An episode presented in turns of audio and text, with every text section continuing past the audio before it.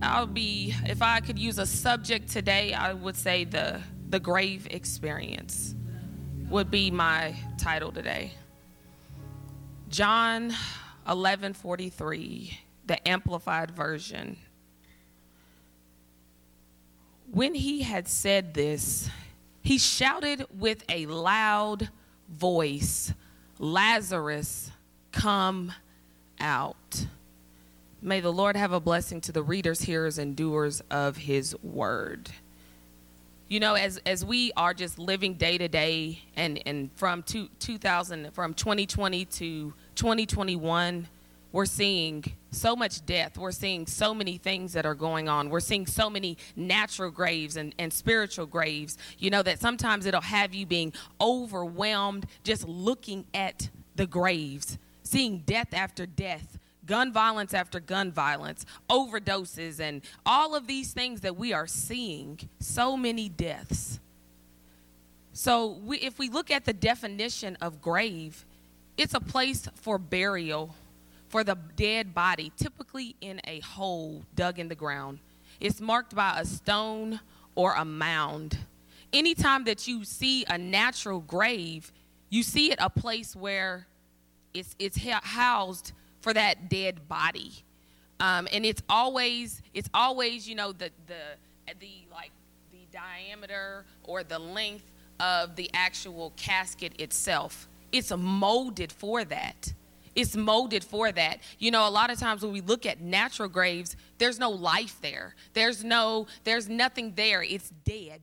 It's empty. You know, when you look at grave sites or you think about cemeteries and just the feeling that you get in the cemetery, it's a very empty feeling.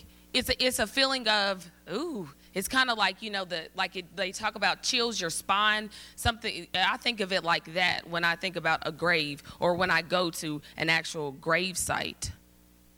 But even in the spirit, if we look in the spirit, it's the same thing in the spirit, we can also have these same effects when we're actually in a grave. You know, so when we think about graves, they're bound. They can't get out. They, you know, they're dead. So they can't come out of that thing because it is a literal death. So now they are in what is called a casket. So when we think about us in our lives, what is the thing or person that has us bound? An individual, they can be bound in their mind. They can be bound, you know, by the thoughts that they have. They can be bound by things that happen to them that cause them to feel extremely hurt. Sometimes, you know, as human beings, we are embarrassed about things. So that can also cause us to be bound because we can walk around in that embarrassment. We can walk around feeling hurt. We can walk around feeling ashamed so a lot of times when you see a person that is bound in this manner, there it's like they're paralyzed. And when you think about paralyzed in the natural, you cannot move.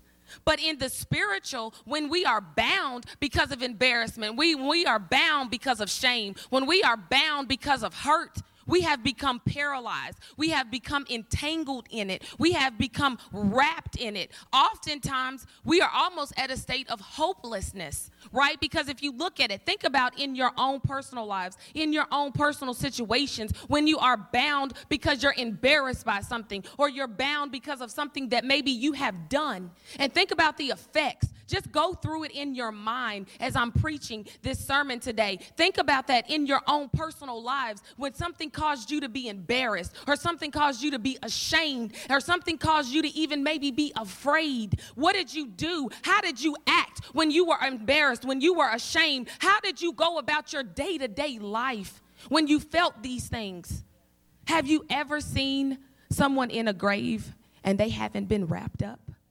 Have you ever seen somebody in a grave? Think about it. I know all of us have lost somebody that is near and dear to our hearts, that it, it ripped our hearts out, literally. So when you think about that person or, or just even a recent death that you have seen, did you, did you not see them wrapped up in something? The answer is no. You'll never see anyone in a natural or spiritual grave that is not wrapped up in something. So let's talk about the types of graves. There's walking graves. These are the graves that I'm speaking of where you're wrapped up in fear, where you're wrapped up in embarrassment, where you're wrapped up in soul ties, where you're wrapped up in maybe because of the situation that has happened to you, it's caused you not to be able to dream again. You can't get past the situation. It, it may have caused you to go through a divorce. So now you find yourself in a space of, I cannot love again. That, so that happens sometimes because of the things that we go through and we get consumed and we get wrapped up in those things. Sometimes it even causes us to be afraid to be our true self. Just like I'm, I'm wearing this as I'm in a casket. Think about these situations that I'm talking about today. We sometimes we are wrapped up. We're literally walking around and we are a literal grave. We're literally walking around and we are consumed in that thing. We are consumed in that situation. We are buried in it. We're tied up in it. It has wrapped us. So everywhere we go, we may be smiling, but we're bound. We may be like, yeah, I praise you, Lord, but I'm still bound. We may be walking around, but we're still perplexed. We're still consumed. We are still overwhelmed. So we're walking in a literal grave. You know, do you not know that if you are afraid to be yourself, that is a grave? That's a grave because you don't feel like you can truly be who God called you to be. So you're walking around in a facade, but only in the spirit can somebody see when you're walking around and you are in a walking literal grave and you're not able to be yourself. You're not able to be your true self. So you are in what is called a walking grave. And do you not know that sometimes because of our disobedience, it will cause us to be in a walking grave because of the consequences and the choices that we have made? We have literally put ourselves in a grave. So now we're walking around again and we're bound up, we're tied up, we're, we're consumed, we are overwhelmed. Another one that I know and I deal with a lot because of the work that I'm in is because of trauma. Trauma will cause us to be bound, trauma will cause us to not be able to love, not be able to trust, not be able to have relationships with others and connect with others because of the trauma. Because what happens is when you experience a trauma, the enemy comes in and he rapes you of that ability to dream. He snatches that from you. He literally comes ah, I'm going to let this happen to you because I know you're not going to be able to overcome it. You're not going to be able to overcome that rape. You're not going to be able to overcome that molestation. You're not going to be able to overcome your father being in, in prison, you're not going to be able to overcome your mother when she hits you and she beats you and you had a mark on your arm. You're not going to be able to overcome that. So what that does all through your life now, you're you're a grown person, but you're wrapped up in a little girl's body. You're a grown person, but you're wrapped up in a little boy's body because you're not able to love and trust and hope and dream again because of what happened to you when you was a little child. So now you are walking around and you are in a grave because of what happened to you as a kid. This is what happens. This is what happens even when we come into the body of Christ and we come into a house, an assembly. We are we have many people walking around and they are literally in graves. They are literally in graves and they are able to mask it very well. Look at what I have on. There are people that are in the body of Christ that are literally walking around like this every day and they're functioning even in the grave. Think about that. Think about that for a second. They're walking around, they're empty, they're dead, they're hopeless, they're blank, they're void, they're empty because of their situation. That's right, Pastor Sonia. They are numb. But there is also what is called a physical grave. A physical grave which is sickness. Anytime that you experience a sickness, that is a form of a grave. And I'm here to tell you, it will snatch everything that you love almost. It'll snatch your dreams. It'll snatch your, your, your ambitions. It'll snatch all of things from you. And a lot of times it will almost try to even snatch your life. So this is a physical grave. Another one is suicidal thoughts. When we have suicidal thoughts and then someone begins to act those things out, now it has become a literal physical grave. Domestic violence. If I am a victim of domestic violence, this is another physical grave because a lot of times when perpetrators they they they abuse their victims this happens for years and years and years where they end up in the hospital. Sometimes they go into a coma. Sometimes they have strokes. Some they black out. This is actually a physical grave. I mentioned gun violence. Somebody overdoses a fire a car accident. These are things that can produce what is called a physical grave See, the thing about a physical grave, it can produce a natural death, but it can also produce a spiritual death. The difference between a walking grave is you're, you're alive, right? So that can produce a spiritual death. That's the difference between the two. Now, Lazarus, when we go back to the, the text, Lazarus, he ended up dying because of a illness. So he was experiencing a physical grave. No matter what grave you may find yourself in, some form of death occurs, whether it be natural or whether it be spiritual. And it's, it's, it's human tendency, human capacity for us to, when we experience a grave experience, we ask God, how long will this be? How long, Lord? Because, you know, I, will be all the way real. If you're like me, you don't like to suffer. You don't want to suffer. You don't want to have those pains and, you know, the things that you have to go through when you're experiencing a grave. Because a grave experience is rough. It's rough. There's not any life there. A lot of times you look like you're getting ready to in boxing, you know how they come and they tap them after they have been knocked out and they're on the ground, and they come and tap them to make sure that they're still responsive and that they have not encountered what is called, you know, uh, they're not blacked out, they're not having a coma. So, in a grave experience, that's literally where you are. You're literally at the point where somebody's got to tap you and say, Hey, are you still there? Hey, are you okay? That's, that's literally what is happening in a grave experience. And that's literally what you feel. You're like, Lord, how long? How long, God?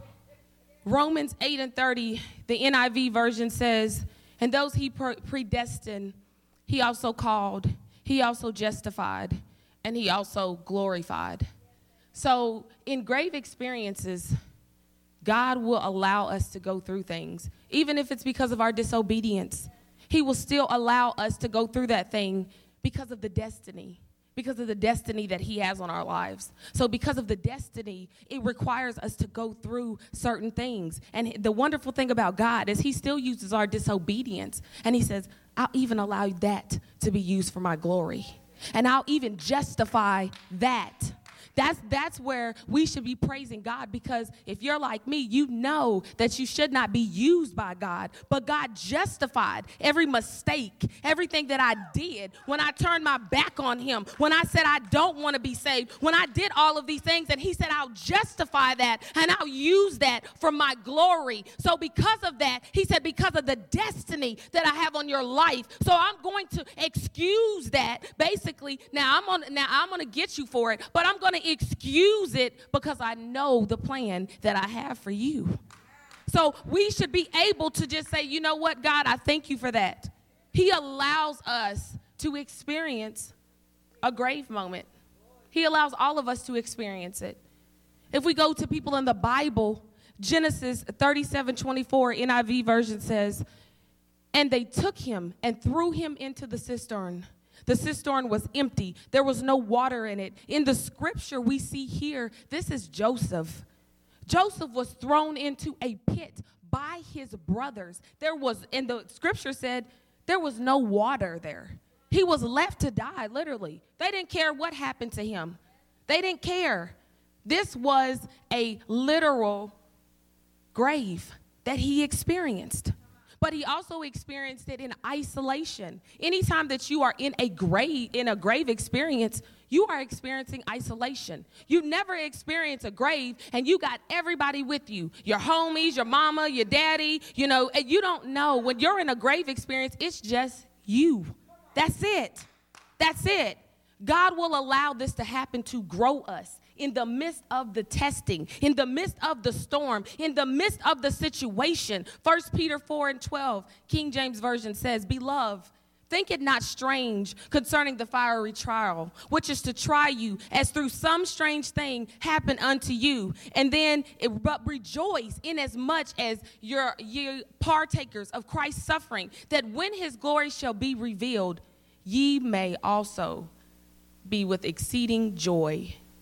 So this lets us know right here that we're going to experience, we're going to experience it. It said, find it not strange you know, the word, it tells us over and over, time and time again, that we're going to experience suffering, that we're going to experience trials. It said that a day is full of trouble. A day is full of trouble. So that lets us know that we are going to experience troubles. We're going to experience hardships. We're going to experience trials. And I know it's not a it's not a good a word that makes us shout and dance and run all over the room, but we have to know how to endure during the grave experiences. Because I'm here to tell you, a shout is not going to help you when you're in the fight of your life. A shout is not going to get you through that situation and that circumstance. So you need to know how to get through that situation and how to get through that situation in God. So we have to rejoice in our sufferings when we're in the grave because it's not strange to God. If we look at Christ, Let's think about Christ for a moment and what he went through. He literally suffered all the way up to the cross. He literally suffered. Think about everything that he went through the beating, the, the ripping of his beard, you know, the, the, how they put the crown of thorns on his head. And like Pastor talked about last week, it wasn't just like a nice put, they literally smashed it on his head. And so think about all these things that he went through, and he was still learning obedience through all of it through all of it, he was still learning how to be obedient to the Father in the midst of everything that he went through. So think about that for a moment. How he suffered. He suffered for you. He died for you. He he almost I'm sure that there were times in his head he's like, "Man, you know what, God, I ain't going to make it. I ain't gonna make it. I ain't gonna do it. I can't die for them. You know, this is ripping me. I'm sure there were thoughts going through his head because he was 100% human. He still had the humanity side to him, even though he was 100% God. So he still had that human side of going through suffering and going through trials and going through tests. He still had it. So if you think about that for a moment and what he went through, in, the, in this passage of scripture, we have Lazarus right? He was dead for four days. John 11 39, King James Version, it says, Jesus said, Take ye away the stone. Martha, the sister of him that was dead, say, saith unto him, Lord, by the time he stinketh, for he has been dead for four days. Four, when I looked that up, four, one, the, one of the definitions that I like that stuck out to me meant wholeness, meant being whole. So think about that. For four days, he was dead. There was absolutely no life in him. But then, when God called him and literally said his name, he came forth. Now, if we look at him and if we go to Jesus, Jesus also had a resurrection experience where he was rose from the dead. The difference between Lazarus and Jesus was Lazarus, four days, Jesus was three days. Luke 24 7, the Amplified Version says, saying that the Son of Man must be handed over to sinful man and be crucified, and on the third day from death to life. So they, they all went through, Lazarus and Jesus went through their death to life experience because they were dead. So anytime that we are dead, we go from death to life. So even your situation that you may be in today because they rose and because they they were able to get up. Now Jesus, he rose in a resurrected body. That's the difference between Lazarus and Jesus. Jesus rose in a resurrected body. Lazarus, he just rose when God called him, told him, get up, basically. He, he just got up. So, but both of them, nevertheless, nonetheless, went from a death to life experience. So, even in your situation, this goes to show us that our situations and our circumstances too, we can go from a death to life in our situations, in our sicknesses, in everything that we go through. We can go from a death to life experience, but we have to go through the grave experience. I'm here to tell you the grave experience, you're not going to be able to escape it. It is necessary. If we see, we see time and time again in the Bible how individuals went through death experiences, they went through grave experiences. How is an individual raised from death to life? You may be asking yourself that today. Well, how, how does that happen? John 11, 25, the Amplified Version says, Jesus said to her, I am the resurrection and the life. Whoever believes in, and then in parentheses, it says, adheres to, trust in, relies on me as Savior, will live even if he dies. So, how do we go to a, a resurrection? Because all of us have to be resurrected from death to life. So, the ingredients are in the scripture of John 11 25. The ingredients are here. Adhere to God. When you adhere to something, what do you do? You follow you follow, you obey. That's when you adhere to something. John, 1 John 5 and 3. For this is the love of God that we keep his commandments, and his commandments are not grievous. So we're supposed to follow his commandments. That is the that's the first part of being resurrected. How do I how do I be resurrected from death to life? Well, we have to follow his ingredients. The word of God says that a righteous man's steps are ordered by the Lord. So when they're ordered, that means they're directed. When you like think about it, when you go to a restaurant and you and they ask you what you want, you order it. So what do they do? They adhere to what you want for your order, whatever that may be. And that's the same thing we're supposed to do as men and women of God. We are supposed to adhere to the word of God because that is how our steps become ordered by the Lord. That's how they become directed by the Lord because we have to adhere to them. It's just like these steps. If I want to go up to the very top to go out the door, I have to adhere to the steps. I have to follow each step so that I can be able to get to the front door and be able to get out. Well, it's the same thing with the Word of God. We have to be able to follow the steps. We have to be able to adhere to what He says.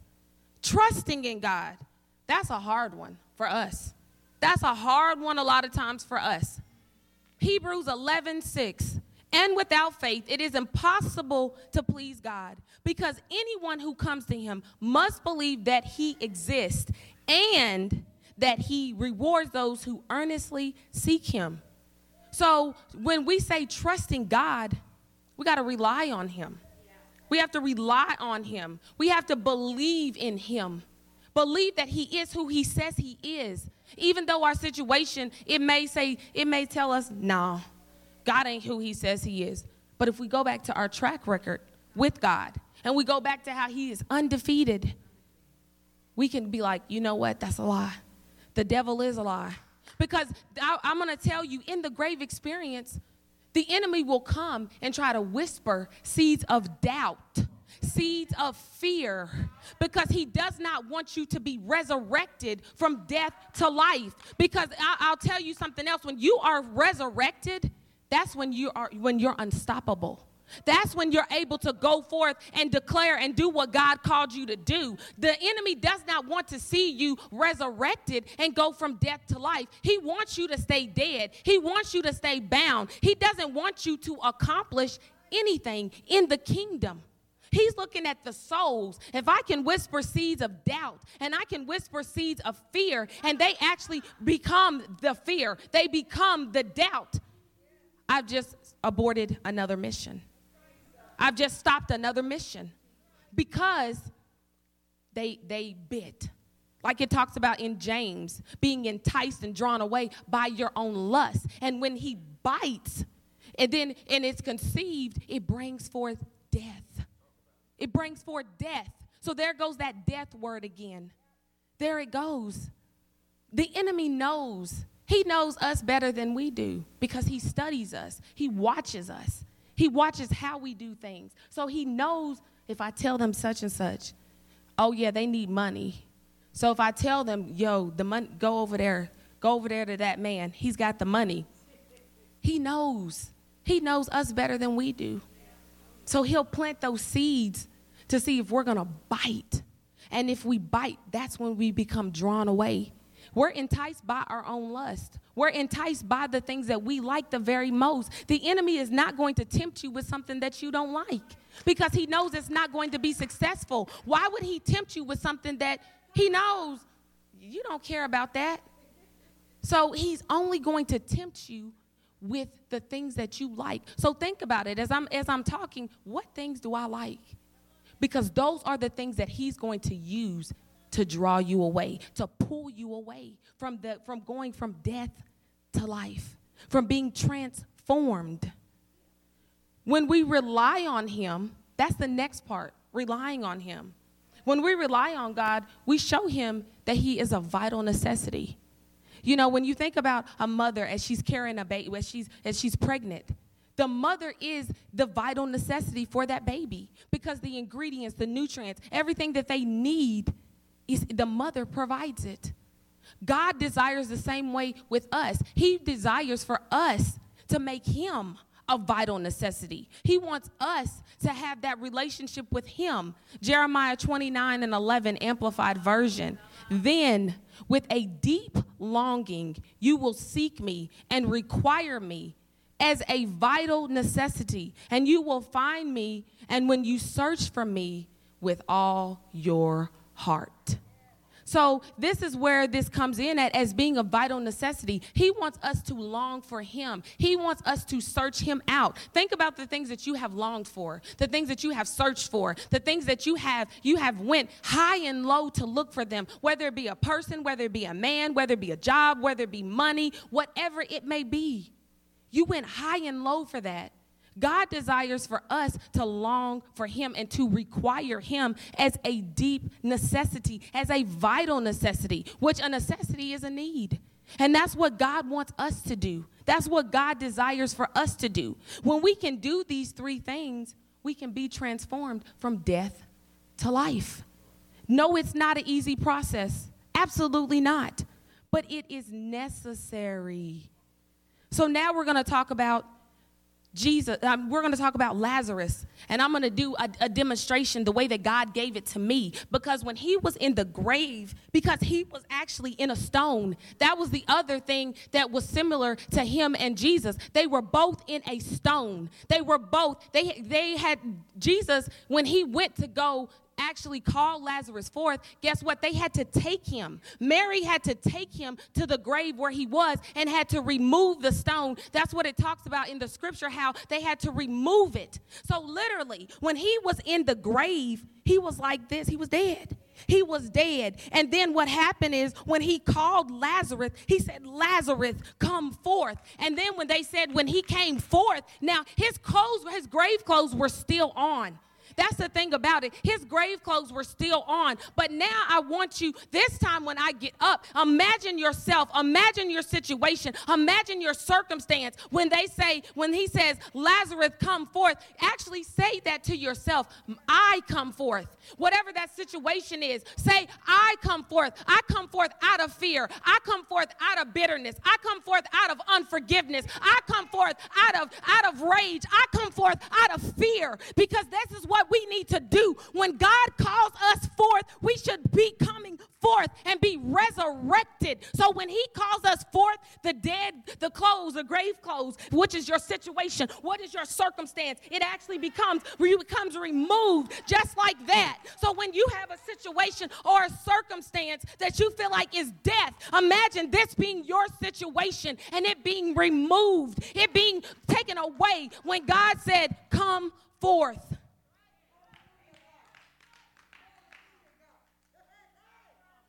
God can resurrect you despite the fear and personal feelings. And that's what happened here in John. Because everybody around him, everybody around Jesus did not believe that he was going to be able to resurrect Lazarus to begin with. They didn't believe it.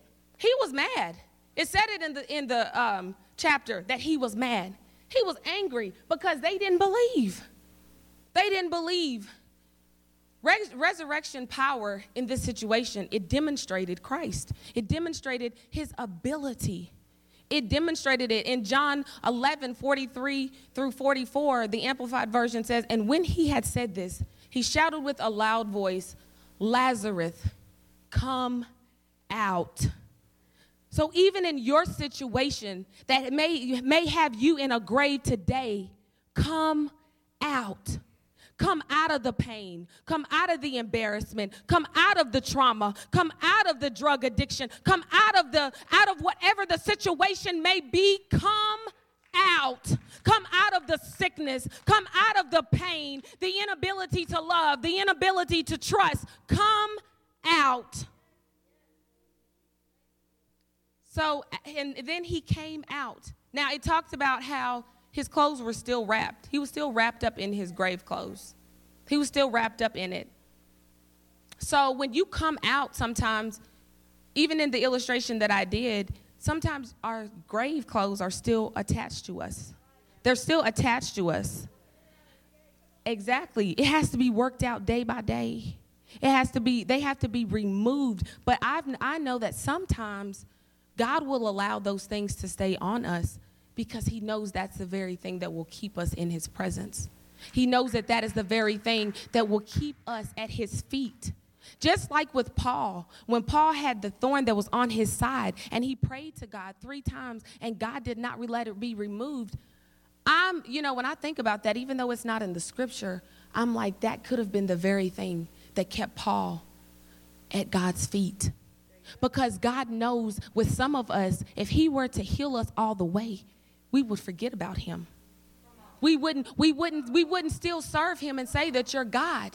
Because, and like He told Paul, my grace is sufficient. My grace is sufficient, even in suffering.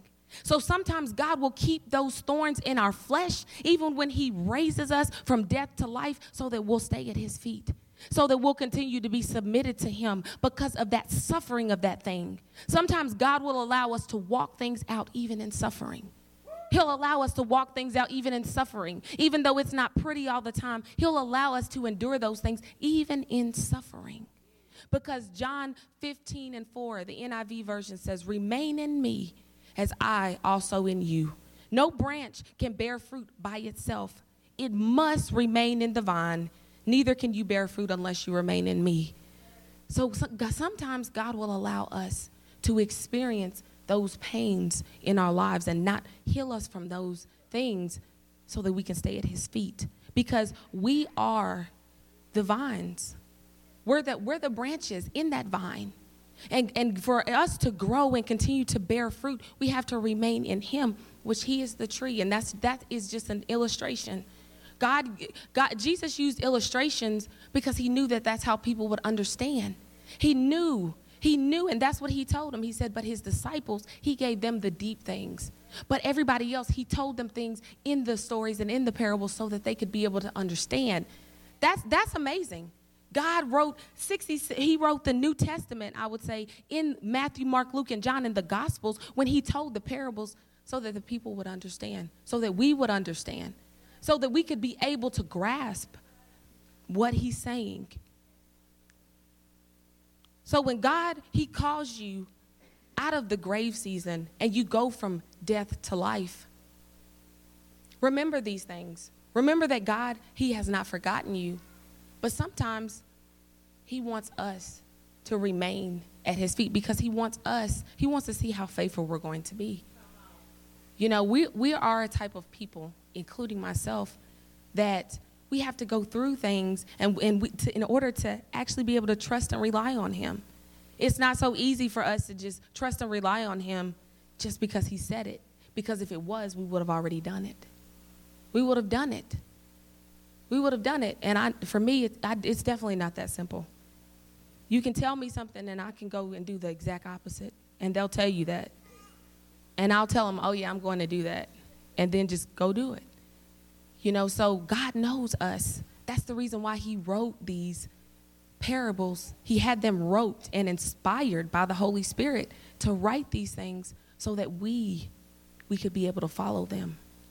So when you are in your grave, if you find yourself in a grave today, just say he is he's pruning me, he's preparing me for something that I have yet to see. I have yet to see in this in this time, in this season of my life. But eventually he will say come forth. He will. He will. He'll tell you to come forth. I'm here to tell you, He will. And when He tells you to come forth, that, that's a time of, of resurrection. That's a time of resurrection. So you may you may be here today, and this this may be like what is she, what is she talking about? The grave experience. The grave experience is something that I witnessed um, myself, being sick, literally to the point where I almost died. And I get it. I get it. Because everything was taken from me. Everything. I could I didn't I couldn't see a future. I couldn't see past today. Between all the meds and all the the things I couldn't do. But in all of that, hmm, he raised me for such a time as this. Is it easy today? No. Do I still deal with the effects of being sick? Absolutely, because I'm walking out my healing. Until I hear the report that I'm healed, I still have residue. I still have residue of lupus. I still have residue of endometriosis. I still have those residues. But when, when he's done, I'll be able to say, even in the process, I know what you did because I can look back when it was bad when I was in and out of hospitals, when I couldn't walk, when I had a cane and, and I couldn't do all these things and I couldn't drive. There were days I couldn't drive and I couldn't work. But when I look back and I look at today, you preserved me. That's what he'll do too in the grave. He'll preserve you to where you don't look like it. If I hadn't told you that was, this was my story, you would have been like, You don't look like it. That's because I was preserved for such a time as this. He preserved me. He preserved me with everything the weight, the biggest I had ever been in my life. But He preserved me. So I'm here to tell you, as a person who has had to go from death to life and is hell, I'm not going to tell you it's easy because it's not. I went through hell because of it. And I almost did not come out, not just literally, but even in my mind because it was that crazy. It was that crazy. So if you if you're wondering, well, how do I come out of the grave? I don't know him. I don't know this man that you talk about who died for me and who rose so that I could live. That's Jesus. That's Jesus. He died for you too. He died for all of us so that we could get up so that we could have victory on this side. Not, not just when we die, but so we could have victory on this side. So if you don't know this man, I challenge you today come see a man who saved me. That's literally what I can tell you. Come see a man who saved me. Literally, he saved me. I'll never forget that. That was that that season of my life was so crazy. Everything that happened, it did in that season. Everything happened. Finances, jobs, you name it. I went through it in that season of my life. Depression, suicidal thoughts, you name it. I went through it in that season of my life. Come see a man that will save you. Come see a man that is crazy about you. A love that you have never experienced except outside of Him. He loves us so much. That's why He said, for God, that's why the word said, For God so loved the world that He gave His only begotten Son, that whosoever believeth in Him should not perish, but have everlasting life. He died for you and me so that we could get up and so that we could rise from the grave and we could rise past our situations and our circumstances. Now, is it going to be easy? No. But it is possible. If you find yourself saying, well, I did my own thing for a while and I'm I'm ready to come back. It's open. God still loves you. You know, he the backslider, he still loves us. He still loves us. He still loves us. Or if you just need prayer, the altar is open for you as well. It's open. It's open.